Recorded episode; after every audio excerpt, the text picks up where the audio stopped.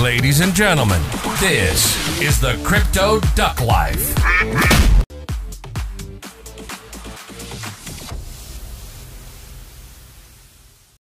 anyway, so there I was, lying back, fluttering my wings in the blissful aftermath of what could only be described as a spectacular power wank.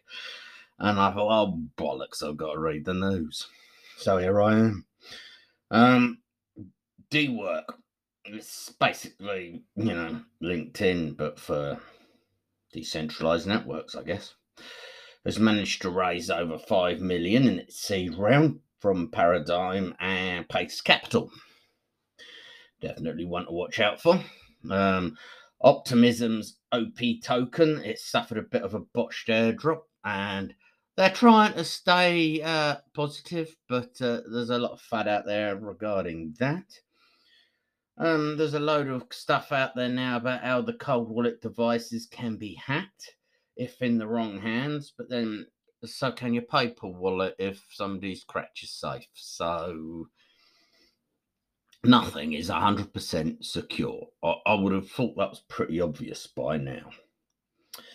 Um,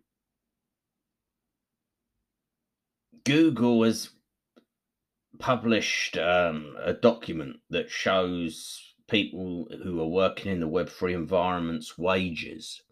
And they are inviting anybody who wishes to to put their wages up. The idea of this is quite simply that you can go to your boss and say, Here, look here, I'm about £30,000 short of the average for this kind of role. I'm going to go elsewhere unless you back it up. Um, there's more questions floating around regarding the whole Terra thing. Um, someone, a fat guy apparently, um, spotted uh, uh, over 4.8 million moving through a shell company owned at least partially by Kwon. Um, not exactly a surprise there. Um, Binance has gone on about the 500 million they've got up for Web3, DeFi, NFT, and basically any other blockchain projects that they feel are worthwhile. So if you're looking for funding, there there is that option there. Please, you know, contact them. Um, a couple of discussion pieces, really. Play to earn games and, and why a lot of people consider it dead. Um, essentially, for a play to earn game to actually work and be long time, you need people to find it fun enough to play just for the fun. Um, you're always going to have a section of people that are playing it just to try to cream the earnings.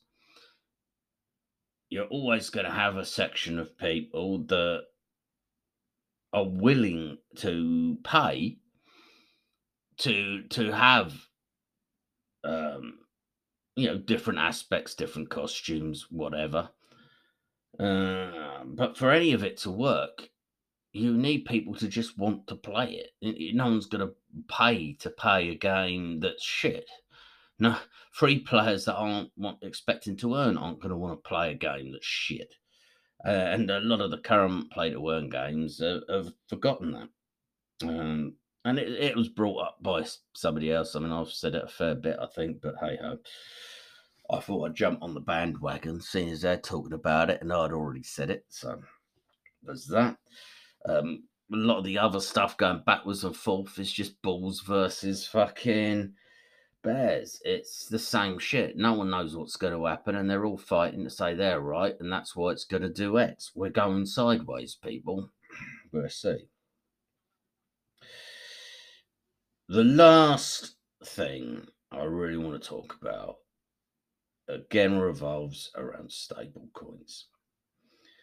Uh, there's significant evidence that Tether probably does not have enough in assets to cover the amount of tether in the system.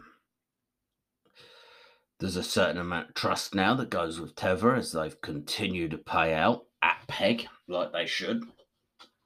And they've, you know, th- this isn't a new bit of controversy. It's been brought up dozens of times before. And it would be nice just to have a very clear audit so that people knew what Tether's got instantly available.